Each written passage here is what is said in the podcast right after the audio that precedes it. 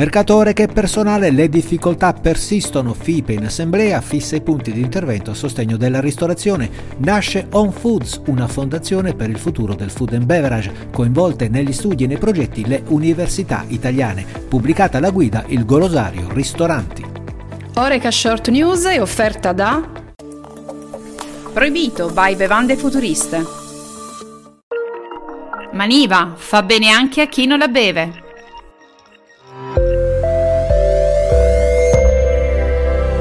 Buongiorno, bentrovati, siete nel podcast di Oreca Channel Italia. Oggi parliamo di personale nel mondo Oreca, un problema che persiste. Secondo gli ultimi dati, ad oggi nel settore mancano all'appello 193.000 persone rispetto al periodo pre-Covid. Di queste ben 107.000 prima della pandemia lavoravano con contratti a tempo indeterminato. Parliamo quindi di gente esperta che oggi si fa molta fatica a trovare. Il sistema Excelsior Union Camere prevede che le assunzioni programmate per il trimestre ottobre-dicembre sono circa 139.000, ma il 56% delle imprese denuncia difficoltà nel reperimento a causa della scarsa esperienza e del ridotto numero di candidati.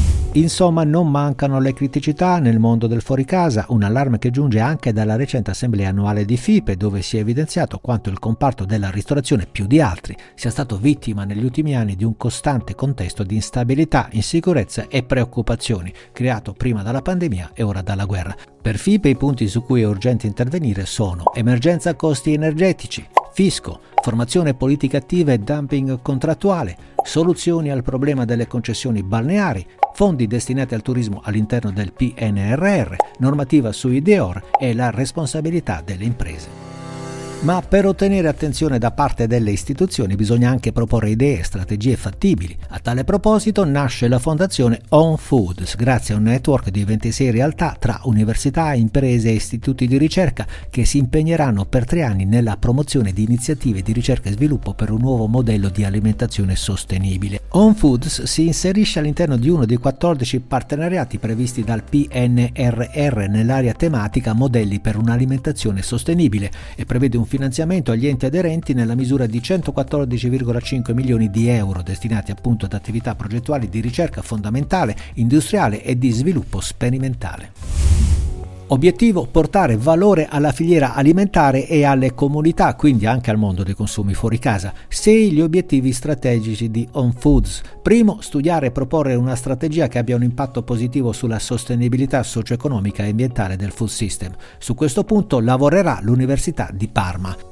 Poi lo studio di un sistema smart circular food per migliorare la sostenibilità del sistema alimentare con un approccio circolare, incrementare il valore dei sottoprodotti e degli scarti alimentari e sviluppare soluzioni smart e digitali per rinnovare il sistema di distribuzione. Qui lavorerà il Consiglio nazionale delle ricerche CNR.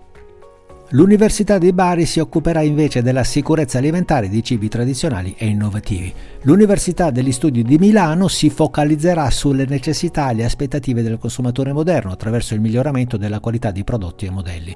L'Università di Napoli Federico II svilupperà una mappatura dello stato nutrizionale della popolazione e di promuovere i principi della dieta mediterranea. Lo studio dell'Università di Pavia invece sarà finalizzato a combattere la malnutrizione delle categorie più vulnerabili, assicurando un'alimentazione adeguata che non aggravi queste condizioni di fragilità. E infine l'Università di Bologna per sviluppare modelli e strumenti capaci di osservare, analizzare e predire i comportamenti dei consumatori e delle aziende, oltre che promuovere percorsi educativi e campagne di comunicazione sulla sulla salute e sul corretto consumo degli alimenti. Questi gli obiettivi che On Foods punta a raggiungere nell'arco dei prossimi 36 mesi. Una grande sfida per tutto il mondo del food and beverage. Pubblicato il Golosario Ristoranti, la guida alle migliori tavole d'Italia, giunta all'ottava edizione, firmata da Paolo Massobrio e Marco Gatti. La guida in tutto segnala 3800 soste memorabili. Per oggi è tutto, grazie da Oreca Channel Italia e a risentirci. A domani.